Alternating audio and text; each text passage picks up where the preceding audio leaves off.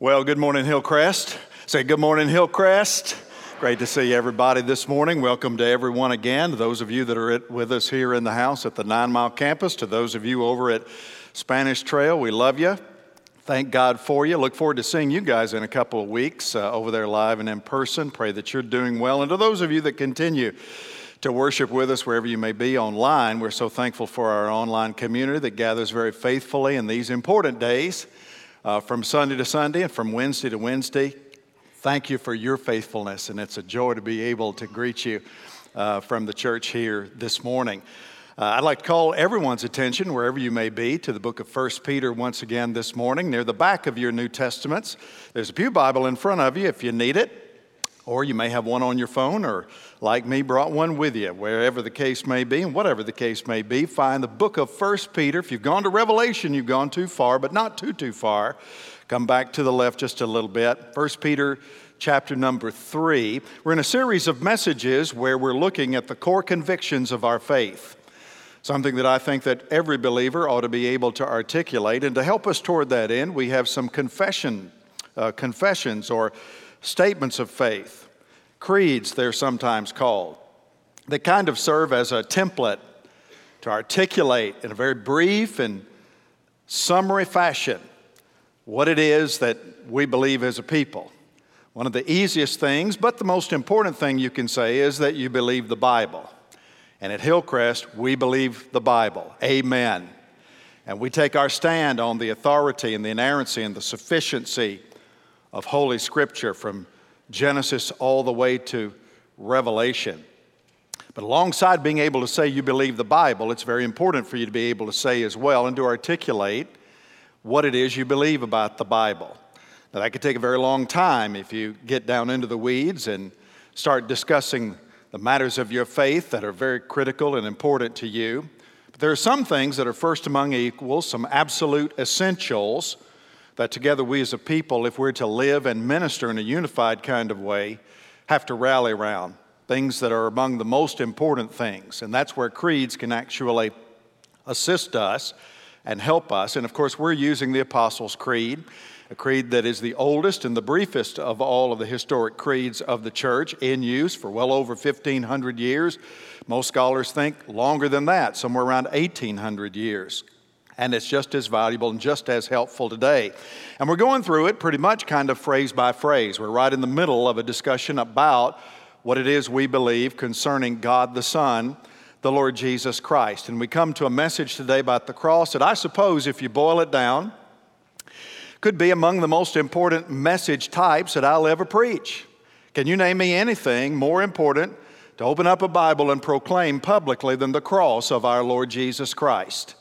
Now, one thing could be more significant, more important than that. If I had a thousand lifetimes to live, I could never fully unpack the glories, the splendor, the wonder, the significance, the importance of the cross of Jesus Christ. The crucifixion was indeed the most important event that has ever taken place in all of human history. And so let's look for a few minutes this morning at the power of the cross. In the corporate world, companies spend billions of dollars every year in order to market themselves effectively uh, to their community, in order to increase sales and drive revenue. And a part of doing that is what corporate leaders call a effective branding. Now, you all know what I mean by branding, don't you? Iconography, imagery. They come up with an image that they want to stick in your mind so that all you have to do is see the image and you know exactly what it stands for. I'm going to play a little teaser game with you this morning. Watch the screen. You tell me the first thing that comes to your mind when you see these images. First of all, there is this one. Nike. See, instantly you know what it is. You've got a picture of Michael Jordan flying through the air, getting ready to slam dunk. How many of you have spent multiplied millions of dollars buying one of these products. Amen. Or how about this one? Oh yeah, babe, right? I mean, anybody here pull through the drive-through there this morning to get anything? Okay, very good. To buy your $1.50 cup of coffee, best bargain in town, right? Or to get your breakfast uh, double quarter pounder, whatever the case might be. How about this one? Apple computer. That's right. Anybody use an Apple product? I, have got three of them personally that I use. That's right. And of course, they've got more cash on hand as I speak right now. I'm not making this up. They have more cash than the federal government of the United States of America. That's absolutely true. And so uh, maybe you'll buy some stock tomorrow morning. Well, how about this? Starbucks, that's right. Now, I know many of you have spent billions of dollars driving through Starbucks. That's right, it's an icon. What about this? Oh, everybody. I'm surprised I didn't get multiplied amens. Amen. Or this one. Google, that's right. Or this one. Yeah, Facebook. I get that. I started out to use that because I'm convinced that is a tool of the devil. And see, it's not just companies. It's also religious iconography, right? I could show you an image like this, for example. Islam, that's right. The, the star and the crescent. Or this image. It's the Star of David, which represents the Jews. That's right. Or then I could show you this. And you would instantly know what that is. I'm convinced that that is the most recognized religious icon throughout the world today. And what an unusual thing to choose as an image to reflect what it is that you truly believe. Because the reality is, the cross was the most hated and feared instrument of torture that the world has ever known. I mean, nobody who ever witnessed a crucifixion, and it would be a very common thing to witness it during the days of the Lord Jesus Christ, but nobody who ever witnessed a crucifixion, nobody ever saw one, whatever had dared to have imagined a pounding and fashioning a piece of jewelry to wear around their neck in the shape of a cross. Nobody would have ever thought to fashion a piece of jewelry to dangle from their ears or, or to have marked on their body in some way, would have never thought, uh, they would have never thought, it would have never come to their mind to have crafted a piece of decorative art to hang on the wall of their home because nothing was more personally shocking to more people than witnessing a crucifixion. Cicero, the famous Roman politician, called crucifixion the most cruel and terrifying penalty of all. Now, here's the thing for those of us uh, in the house this morning and those listening online, if we've walked with the Lord for any significant period of time and we've pondered the spiritual significance of the cross of Christ, the cross itself becomes a wonderful thing, becomes a glorious thing. We understand the likes of the Apostle Paul when he says, for example, in Galatians chapter 6, Far be it from me to boast except in the cross of our Lord Jesus Christ, by which the world has been crucified to me and I to the world. The cross is a glorious thing for those who've been transformed by it. But to those of the first century world of Jesus, even to most people in the world today, the cross is not something that they glory in, it's something that they find offensive, something that they see as scandalous. And that's exactly why Paul says what he does at the beginning of his correspondence to the Corinthians, for example. For the message of the cross is what? Foolishness to those who are perishing, but to us who are being saved, it is what? The power of God. That's right. To the religious and to the philosophical people of the time of Paul, faith in a crucified Savior was unacceptable and to most even repulsive. He says that the cross was a stumbling block to the Jews. The word that's translated stumbling block in the Greek New Testament is the Greek word scandalon. We get our word scandalous from it. Something that is a scandal causes others to trip. And that's what the cross has done to most people who hear about it or who ponder it. It's a scandal to the Jews. And the Bible says that it's foolishness That's the word morion. we get our word moron or something that's moronic from it. The Jews looked for a Messiah coming with power and coming with might. And to them, you start talking about a crucified Savior, a crucified Lord, a crucified Messiah. That would have made no sense. The Greeks were a philosophically minded bunch. They, they valued wisdom and they valued knowledge as the great end all of life. And so to talk to them about a Jewish preacher who died on a cross being the Savior of the world, to them was the most laughable thing that anybody could have suggested. It was nothing short of lunacy. And yet, the very thing that's comical to the lost is crucial to the saved. Can I just say this morning, there's no such thing as Christianity without the cross. There's no gospel preaching without the cross. There's no understanding of Jesus. You can never understand Jesus apart from an understanding of the cross. And that's why, brothers and sisters, a critical part of the Apostles' Creed and an indispensable component of our faith is the statement that's found in the Apostles' Creed about the cross. I believe in Jesus Christ, God's only Son, who was conceived by the Holy Spirit, born of the Virgin Mary, suffered under Pontius Pilate, was crucified, died, and was buried, and descended to the dead.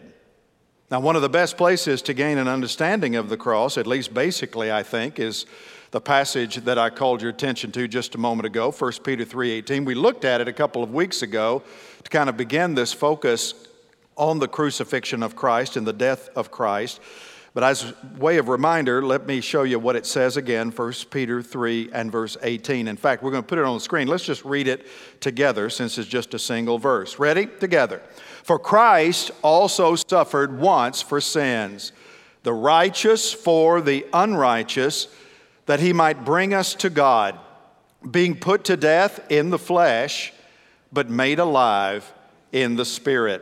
Now, let's just hang around that verse for a few minutes, the time we have left this morning, and let me just talk for uh, that time about some dimensions that we see about the cross, because in this one simple statement, you really have four dimensions of the cross that you can extract, and they're all very critical and very important things you must understand to have a full understanding of the cross. The first is the reason for the cross. Peter tells us why there was a cross at all, and the reason for the cross can be simply summarized with this statement Christ died for sins. Christ died for sin. Now, this verse reminds us that Jesus suffered, and he suffered greatly in his crucifixion on the cross, but it was a suffering that was purposive. Christ suffered for, for sin. Whose sin? His sin? No, he suffered for our sin. A couple of weeks ago, we delved into the agonizing suffering of our Lord under Pontius Pilate. But let me just be absolutely clear this morning because you have to move beyond the suffering of Christ and understand fully the death of Christ because there is no atonement for sin simply by someone suffering for sin. The important thing about Jesus and the atonement that he gives and provides for our condition of sin rests in his death. The sacrificial victim had to die. No death means no atonement.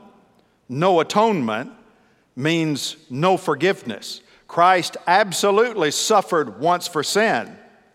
But then you have to jump down to the last part of verse 18 to complete the thought. Christ suffered once for sin, being what? Put to death in the flesh. And it's that statement right there that's the most important statement in the passage. Because the death of Christ was what was necessary because of the disastrous effects of sin. Look at 1 Corinthians 15 and verse 3.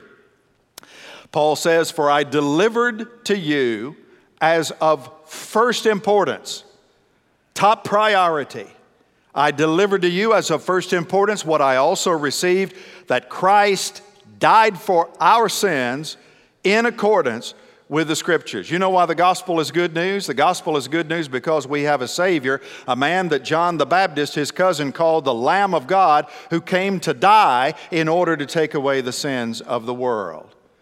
And make no mistake, the most destructive force in the history of the world is not a tornado, it's not an earthquake, not even a hurricane with 150 mile an hour wind force. The most destructive force in the world is human sin, and never forget it.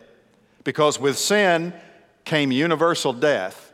With sin came universal guilt. With sin came universal shame. With sin came separation from God. And because of that, with sin came judgment. And the Bible teaches that the only remedy for sin is only one. The only escape from the destruction and the ruin caused by sin is found in the cross of Jesus Christ, the cross upon which he died. Peter will say the same thing, for example, in 1 Peter 2:24. He himself bore our sins in his body on the tree. That's a euphemism for the cross. He bore our sins in his body on the tree, purpose statement, so that we might die to sin and live to righteousness. By his wounds You've been healed. The problem with sin is it breaks the law of God, it offends the holiness of God. So God's law has been broken with sin. God's holiness has been offended with sin. God's wrath has been aroused because of sin. And for God to remain holy, for God to be totally just, means that He can't just overlook the offense of sin. He has to judge it in order to remain holy. He has to judge it in order to be fully just. And to judge it means death because what does the Bible say? Romans 3 and verse 23 the wages of sin is death. The Bible also says it in a different way in Hebrews 9. Without the shedding of blood, there is no forgiveness of sin. And again, we sing a lot about the blood. We talk a lot about the blood of Jesus Christ, the blood that can never lose its power. But the idea behind the shedding of blood is what sometimes is called in the medical community is bleeding out. Because if Jesus simply had shed his blood, if Jesus had simply suffered on the cross, but not died, there would have been no atonement for sin. So the blood is only as effective as it was drained from the body of Christ causing his body to cease to live. And so that's the first thing that we understand about the cross. The cross is important because Jesus took the judgment for us.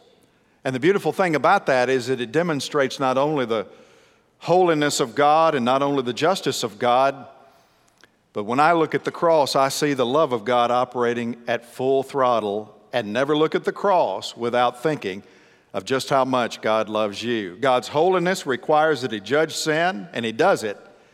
But God's love makes a way of escape for the offender, which is marvelous. That's the reason we sang that song this morning. How marvelous, how wonderful, and my song shall ever be. How marvelous, how wonderful is my Savior's love for me. Because in the cross, we have a Savior who suffered instead of us. In the cross, we have a Savior who bled instead of us. In the cross, we have a Savior who died instead of us. The technical term is vicarious, a vicarious sacrifice, which simply means substitutionary. God sent forth His only Son to be a substitute sacrifice. And so you have the holiness and justice of God working on one hand by requiring a death as payment for sin that had offended his holiness. At the same time, you have working the love of God, which instead of requiring the justice in the offender, sends a substitute to take the penalty in their place so that instead of judgment, the offender can receive forgiveness. Is that not the greatest trade in the history of the world? This is how much God loves us. For God so loved the world, he gave his one and only Son.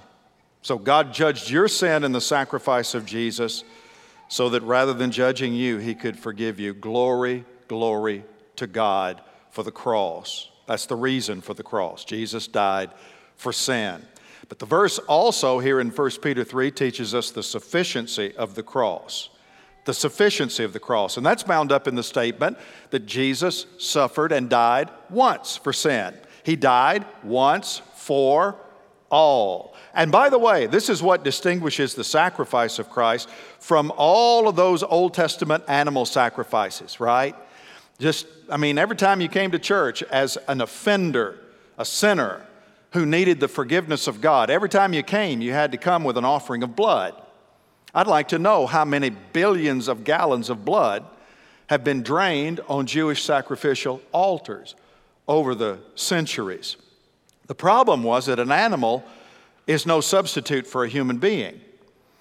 Animal sacrifices were always meant by the Lord as a temporary measure, a means of atonement. They did provide a measure of atonement, but they were temporary measures because an animal's blood could only cover sin for a period of time. They could never purge sin from an offender.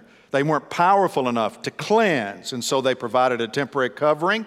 And that's why they had to be offered pretty repeatedly, time and time and time again, because they weren't sufficient sacrifices, at least not for the long haul. But the sacrifice of Jesus was different, and that's registered here. It was once. Jesus died once. In fact, the NIV expands the phrase to say once for all, which is the traditional language that you find in the book of Hebrews to def- describe the sacrifice of Christ. How does the author of Hebrews describe the cross? Superior. It's a better sacrifice than those under the old covenant of God. It's a superior sacrifice. The word once is a word that means one time. One time. In other words, when Christ died, his work was done. And that's why the most important cry you have from Jesus as he died on the cross, right before he died, what does he say? It is what? It is finished. My death is complete. No, no sacrifice remains. It is done, totally completed, totally sufficient. It is finished. And this is why, by the way, once we're saved, once you know that you've been born again by faith in Jesus Christ, this is why you can know that you have security for all eternity in Jesus Christ. Because the cross is the complete work of God. There are no other sacrifices that remain. No more sacrifices need to be offered. And by the way, this is why if you could lose your salvation, if it were possible for a genuine believer to be born again and then somehow unborn again after they've been genuinely saved, here's what I know. Are y'all with me? Amen. You can never be saved again. You're irrevocably lost from that point for the rest of eternity. You know why? Because you can't get another sacrifice. Jesus came once to die. He is coming again, but He's not coming again to shed His blood for you again so that you can be somehow saved again. No, He's coming in power and glory.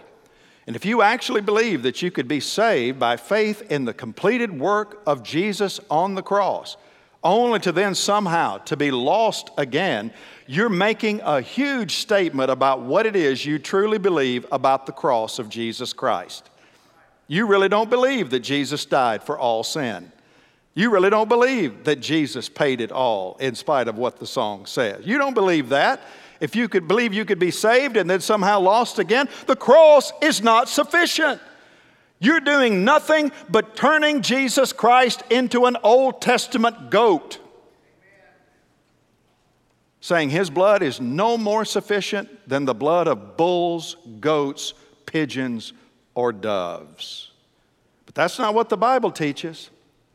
The Bible teaches once you express faith in Jesus Christ because of the sufficiency of his cross, we are, to use the language of the writer to the Hebrews, saved to the uttermost. The Bible calls it in the same book of Hebrews eternal redemption. And last time I checked, eternal means like forever. If you could lose it, how could it have ever been eternal redemption? Somebody say amen. It's not eternal redemption, it's provisional redemption. As long as you don't mess up bad enough. No. The blood of Jesus Christ, the Bible says, cleanses us from what? All sin. And all sin means all sin, past, present, and what? Future. That's right. So we believe in the sufficiency of the cross of Christ. Look at some of the language in Hebrews. I just love this. Christ has appeared once for all at the end of the ages to put away sin by the sacrifice of himself, and by that will we have been sanctified through the offering of the body of Jesus Christ. Would you say it out loud, please, together? Once for all, for by a single offering he has perfected for all time those who are being sanctified. I just don't know how anybody could misunderstand that statement right there. The blood of Jesus Christ is sufficient to cleanse us once and for all and forever from all sin. This is why the Bible says in 1 John 5 I've written these things to you who believe in the name of the Son of God, so that you may know that you have eternal life. If you've trusted Jesus to save you, if you've come under the blood of Christ once for all as a sacrifice, you can know that you have eternal life. I do, and I hope you do too the sufficiency of the cross. And then third, we have the reach of the cross. Bound up in this one statement, 1 Peter 3:18. The reach of the cross. The Bible says Christ died the righteous for the unrighteous. Or the righteous instead of the unrighteous. Now again, we get back to substitution here. Christ is the sinless Son of God, totally righteous, totally pure, spotless Lamb of God. And he died instead of you as an unrighteous, unsanctified, impure sinner. And so this is just very important singular to plural. The righteous one, Christ, died for the unrighteous many. That's the point of 2 Corinthians 5:21, which is another great verse in the Bible.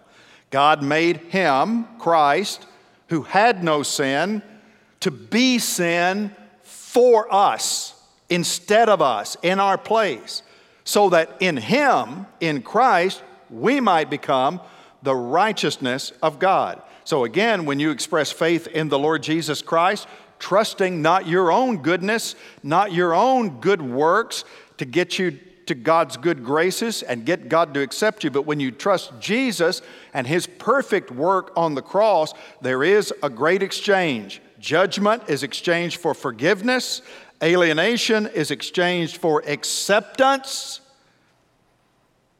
sin is exchanged for righteousness.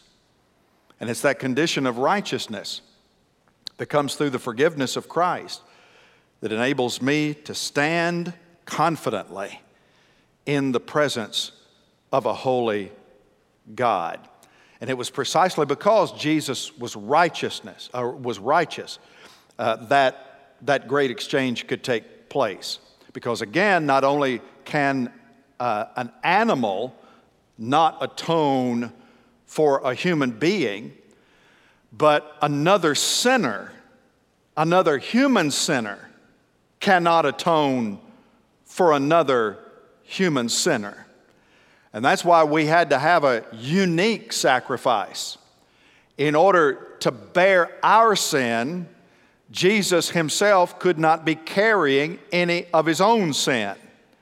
And this is why we celebrate Christmas, brothers and sisters.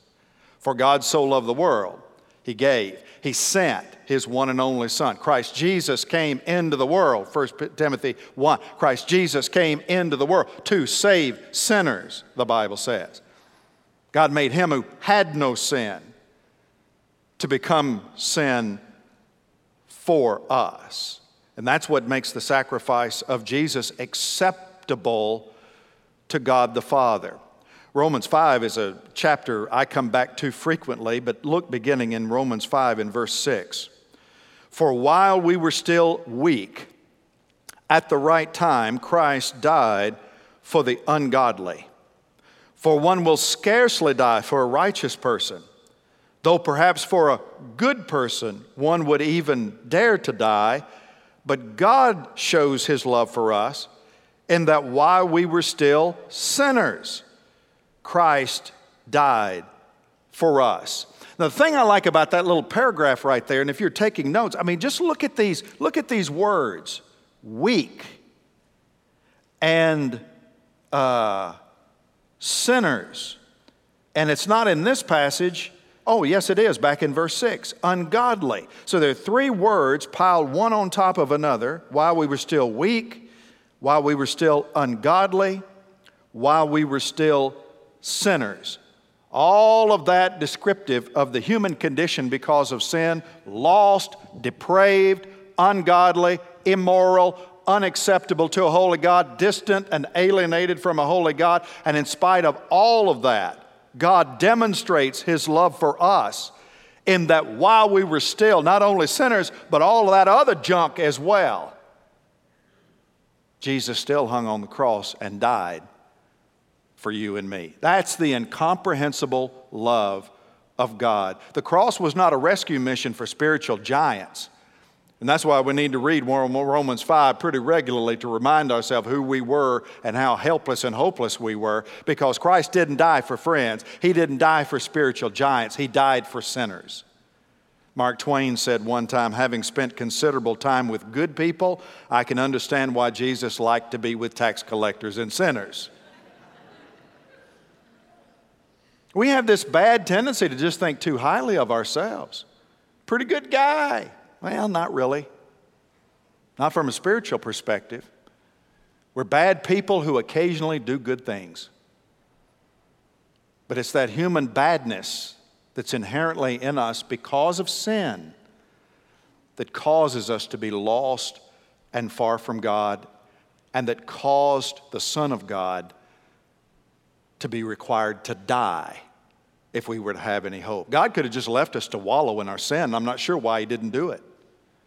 We could have just paid the consequences for our sin in ourselves. And if you don't know Jesus Christ as Lord and Savior, that's what's going to happen. Because a holy God has been offended and somebody's got to pay. And you can either trust the work of Christ and let Him do the payment for you, but if you die lost and far from Christ, having rejected Christ and his work on the cross, then you'll have to pay the price yourself. But the beautiful word of the gospel is that God does not give us what we deserve unless we refuse his gift. God gave us what we needed. And what we needed was a perfect Savior to die in our place. For God so loved the world, he gave. That's the reach of the cross. Christ died, the righteous one, for the unrighteous many. And then finally, we have the result of the cross. Why did Christ die? To bring us to God. To bring us to God. That's what Peter says. Now, in a word, we call this reconciliation. The end result of the cross for the person who puts their hope, trust, and faith in the person who died on the cross, the end result is reconciliation with God. Y'all know what it means to reconcile, don't you?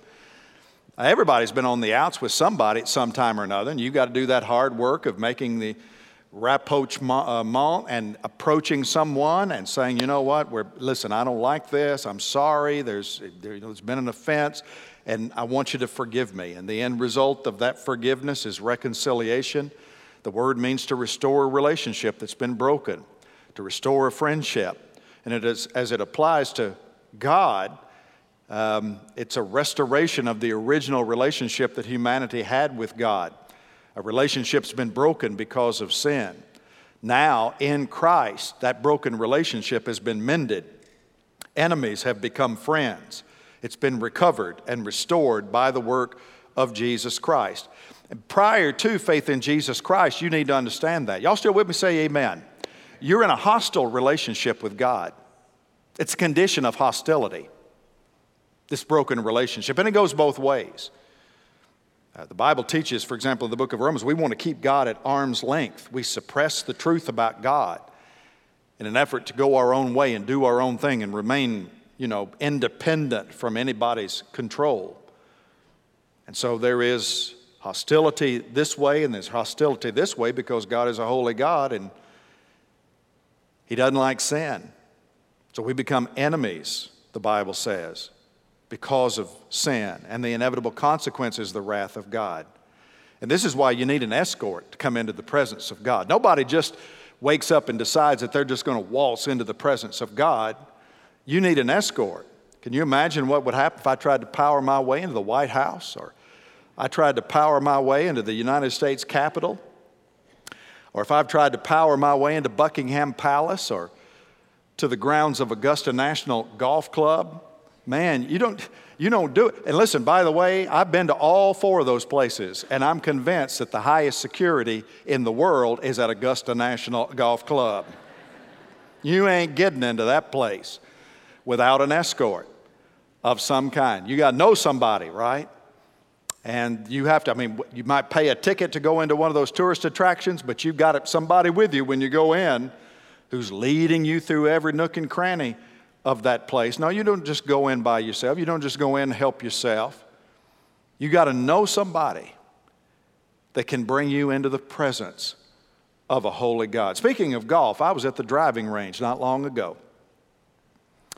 And a guy, I, I was about beat to death in the heat. I'd swung and swung and swung and swung, and I was sweat through, and I'd had enough of pounding those balls and watching them like just bounce on the ground for the most part.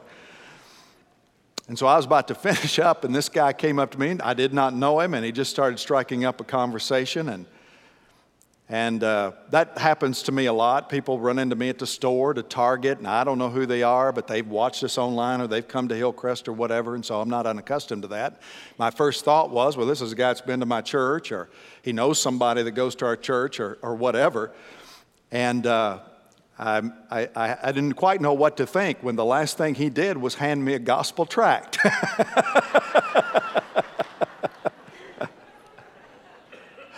He was the nicest guy in the world, just talking about every kind of thing, talking about golf, talking about how long he'd been a member of that particular course that I was at, and his worker is a retired guy. And the last thing he did, he started packing up his thing, put his bag on his shoulder, and reached in his pocket, pulled that out, handed it to me. And he said, When you get a few minutes, I want you to take a look at some good news that's changed my life. And I assured him that I would. Because I've seen some wild gospel tracts. This was a good one. And right there on the front of it was an image of a cross and the statement how to find peace with God. You know something? You know what made that a good tract? Because the cross is the only answer to the question. How do you find peace? in this life? Well, you got to know Jesus, like the bumper sticker, just as simple as it can be. Know Jesus, N-O, no peace. But to know Jesus is to know the peace that passes understanding. I love the cross of my Lord Jesus. How about you? In his wonderful book on the cross, John R.W. Stott says that the cross reinforces three truths that we could never forget. Number one, the gravity of our sin. When you look at the cross, the first thing it ought to remind you is just how deep your sin is and how consequential it is in keeping you far from God. Number two, the cross reminds us of the wonder of the love of God. It reminds us of the gravity of our sin, the wonder of God's love, and then third, the necessity of God's grace. That apart from God's free gift in Christ, we would have no hope.